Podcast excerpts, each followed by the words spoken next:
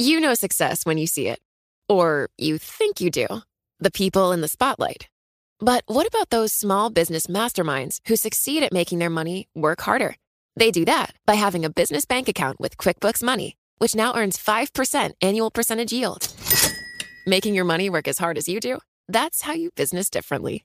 Learn more about QuickBooks Money at quickbooks.com slash 5APY. Banking services provided by Green Dot Bank, member FDIC. Only funds and envelopes earn APY. APY can change at any time. You know, it can be hard to see the challenges that people we work with every day are going through. Invisible struggles like stress and burnout, caregiving for a loved one, or being misunderstood. But insight, awareness, and empathy will help us better see the issues they're dealing with. And that can make us and our companies healthier too.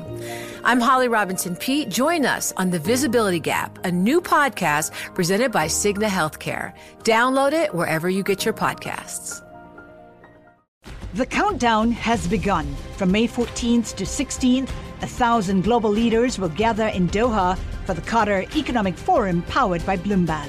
Join heads of state, influential ministers, and leading CEOs to make new connections, gain unique insights, and uncover valuable opportunities in one of the world's most rapidly rising regions.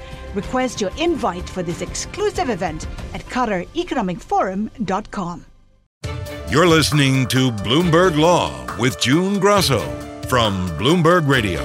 President Trump says he'll be placing a 60 day pause in the issuance of green cards to limit competition for jobs. Joining me is Leon Fresco, a partner at Holland and Knight. Explain what his decision would do.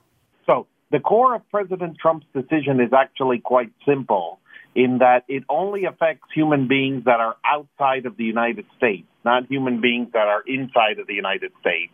And it only affects those human beings insofar as they are applying for a green card, not for any other more temporary visa.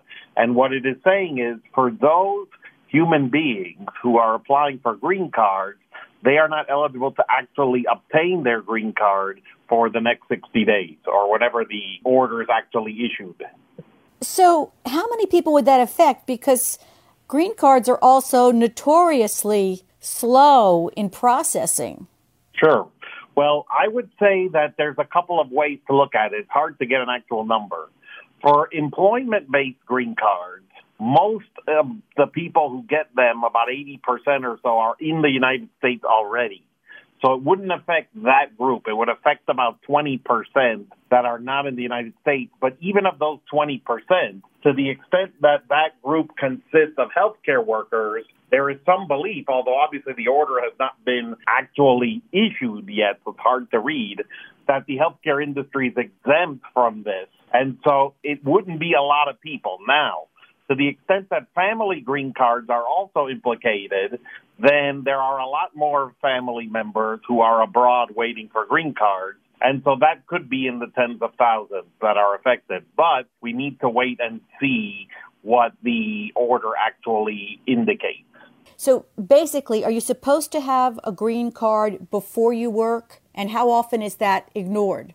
Well, so there are two types of visas. There's what are known as non immigrant visas and immigrant visas. And so a non-immigrant visa is a temporary visa that allows you to come into the United States for a specific purpose. None of those, apparently, although we have not seen the order yet, are affected. So that includes the H-1B visa, which is for high-skilled workers, the L visa for people being transferred from their companies, the O visas for outstanding Einstein-type workers, the P visas for athletes and entertainers, None of that is affected. What is affected is to the extent that anyone abroad actually wants to come here and work permanently. That is what's apparently been affected for the next 60 days. President Trump said at a White House briefing on Tuesday it would be wrong and unjust for Americans laid off by the virus to be replaced by new immigrant labor flown in from abroad. So, this is supposedly to take care of that problem, but from what you say, it doesn't really address that problem. Well, it addresses it, but in a very narrow way for a very concrete group of people. And so the issue is what makes this very complicated is this a large, large number of the people who are actually seeking work in the United States as foreign nationals are already here. They either came as visitors or students or something else, and then they're trying to change their status. And what happens is that the president's Travel Ban Authority only permits him to ban people if they're trying to enter the United States. He doesn't have the power to just stop the applications filed by people already lawfully admitted into the United States for some other purpose. And so that's why when his initial tweet was issued, people were very skeptical and were immediately wanting to see the order because they knew it couldn't actually shut down the whole immigration system. Moreover, the fact that our embassies and consulates are basically closed all around the world anyway for the next 60 days means that his ban functionally probably wouldn't have banned too many people because you need to go to the embassies anyway as your final step of getting a green card to do an interview. And none of those folks were going to be able to have interviews anyway because they were in countries where things were not open due to the coronavirus. And so that's why people are maybe a little bit skeptical as to the coverage of this executive order. Let's just say the executive order goes through and it is challenged.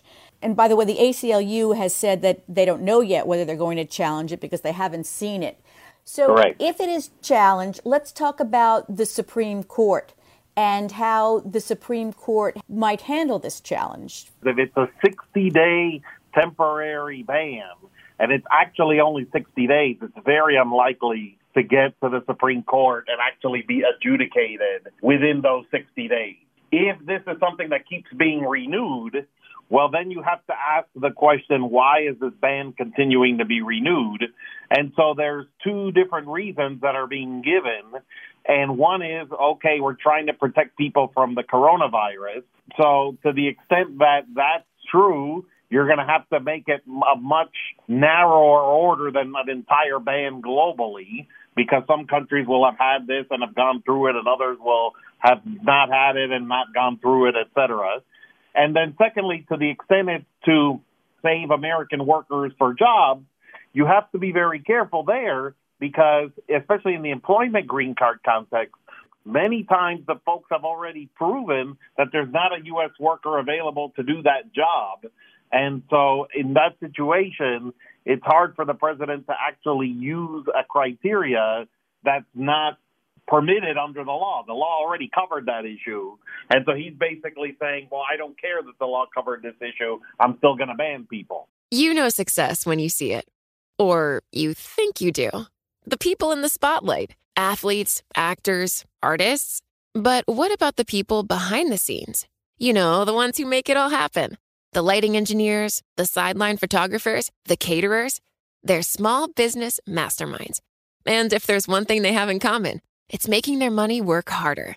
That's why they have a business bank account with QuickBooks Money, where they are now earning a generous 5% annual percentage yield. Yes, 5% APY. Making your money work as hard as you do? That's how you business differently. Learn more about QuickBooks Money at quickbooks.com slash 5APY. Banking services provided by Green Dot Bank, member FDIC. Only funds and envelopes earn APY. APY can change at any time. The countdown has begun. From May 14th to 16th, a thousand global leaders will gather in Doha for the Qatar Economic Forum powered by Bloomberg. Join heads of state, influential ministers, and leading CEOs to make new connections, gain unique insights, and uncover valuable opportunities in one of the world's most rapidly rising regions. Request your invite for this exclusive event at QatarEconomicForum.com. Leon, let's say we were back to normal times. In what situation would the Supreme Court grant review of a decision made by a lower court on this order? Well, the way it would work practically is if the president's proclamation ends up being enjoined, there's a 100% chance the Supreme Court would take the case. If the president's proclamation is not enjoined, it's actually very unlikely that they would take the case. But if they took the case based on a ban from a lower court, then I think they would actually look at the legitimacy. This is what the Hawaii decision in the original travel ban case talked about. They look at whether it is facially bona fide and legitimate. I look at the legitimacy of the decision. Is there actually something that this is based on? The complication would be if it's just a global ban without any waivers or any any discussion about the individual applicant, it's going to be hard to keep this ban in place. I'm not saying that maybe you don't reflexively get five votes just no matter what, but this case actually poses a more complicated dilemma than the travel ban case.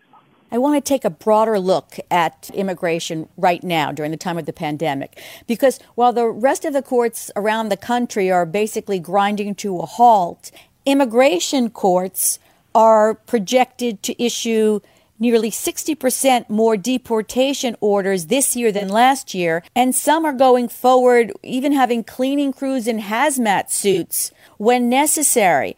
Well, the immigration courts have a conundrum. So there's what's called the detained docket and the non detained docket.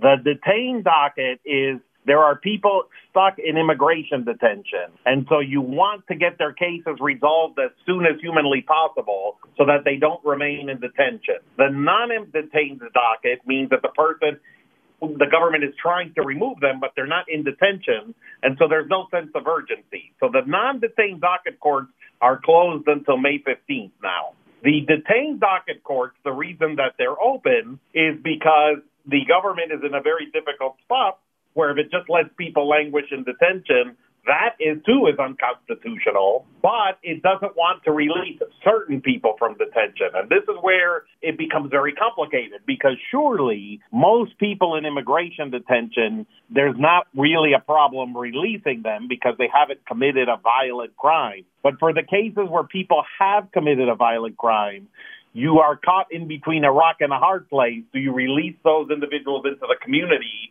and then have to try to pick them up later? Or do you continue these court proceedings so that they're not sitting there languishing in detention? And then the other complication is, but what if the country we're trying to deport them to isn't accepting people right now because of the coronavirus? Well, then this whole court proceeding is for naught. Just lawyers and judges are getting sick because you're not going to be able to actually secure a removal anyway, even if the court proceeding does go on. And in that situation, then even further consideration needs to be given to releasing the detainee. The National Association of Immigration Judges is saying that it's unsafe and calling for the courts to be closed. If that happened, that would mean keeping those detainees in custody. Right. It would require a very difficult choice for the government. If you close the detained immigration courts, the government would then have to decide do we want to face the possibility of getting many lawsuits because our people are admittedly languishing in civil detention, not criminal. They've already served their criminal penalty. Civil detention that is designed for removal only indefinitely. You have no idea when they're going to get out of detention. And so those cases are very compelling. Or do you have to release these individuals into the public and then face the possibility that a violent crime could be committed. And so most of the time, if you have any kind of confidence that the person won't do something wrong again, you would want to release that person. But there are some people that you'd have a high degree of confidence they'd do something wrong again. And the question is, what do you do? Do you keep them in detention or do you at least try to operate the immigration courts as safely as possible to see if you can actually get a removal order ready to go and get them removed so that they don't have to stay in detention? Leon, why can't the immigration courts operate largely by video conferencing or phone conferencing as other courts are? So this can and cannot work. It depends. It's a little bit complicated, and here is why. In the detained docket system, you have potentially three to four different sources of what's going on. You have where is the judge going to be sitting? Where is the client going to be sitting? Because they're in detention, mind you. And where is the lawyer going to be sitting? And the problem is the lawyer needs to be able to confer with their client about what's going on in the case. And you can't really do that via video conference where everybody's listening to you. And there aren't really, it would basically require a whole new imagination of this system in order to get it to work where there would be a secure line between detainees and their clients that wouldn't be monitored and that they could talk during the case, et cetera, et cetera. And so it's not that it's technologically impossible, it's that all of that would require an investment but you have to examine whether it's going to be a short term investment or a long term investment. And it doesn't justify a short term investment, but it would, of course, justify a long term investment. I want to ask you about a claim that President Trump made yesterday that new border wall is constantly being built. And also, he tweeted this morning In the meantime, even without this order, our southern border aided substantially by the 170 miles of new border wall. Are there 170 miles of new border wall? And is it constantly being built? Well, all of this is in the eye of the beholder, meaning it all depends what you want to define as wall. Because if you want to define a wall as a wall, like the Berlin Wall or the Great Wall of China, you don't have that. If you want to define it as fencing, then the question is, what fencing are you calling wall? Because there's even more than 170 miles of fencing, but some of that fencing is quite easy to get through. And then some of the new fencing that have been put in during this administration is more difficult to get through. And so the question then becomes, what kind of fencing it is. And it is possible there's 170 miles of this new strong fencing, but in the end, all that was was fencing that replaced other fencing that was there. And so I don't know what problem we're trying to solve for there, but to the extent that someone wants to make that claim, there definitely can be a way to make that claim. That's Leon Fresco, a partner at Holland and Knight. Thanks for listening to the Bloomberg Law Podcast. You can subscribe and listen to the show on Apple Podcasts, SoundCloud, and on Bloomberg.com slash podcast. I'm June Grosso. This is Bloomberg.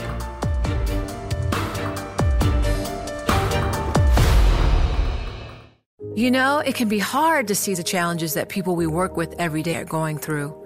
Invisible struggles like stress and burnout, caregiving for a loved one, or being misunderstood. But insight, awareness, and empathy will help us better see the issues they're dealing with. And that can make us and our companies healthier too. I'm Holly Robinson Peete. Join us on The Visibility Gap, a new podcast presented by Cigna Healthcare. Download it wherever you get your podcasts.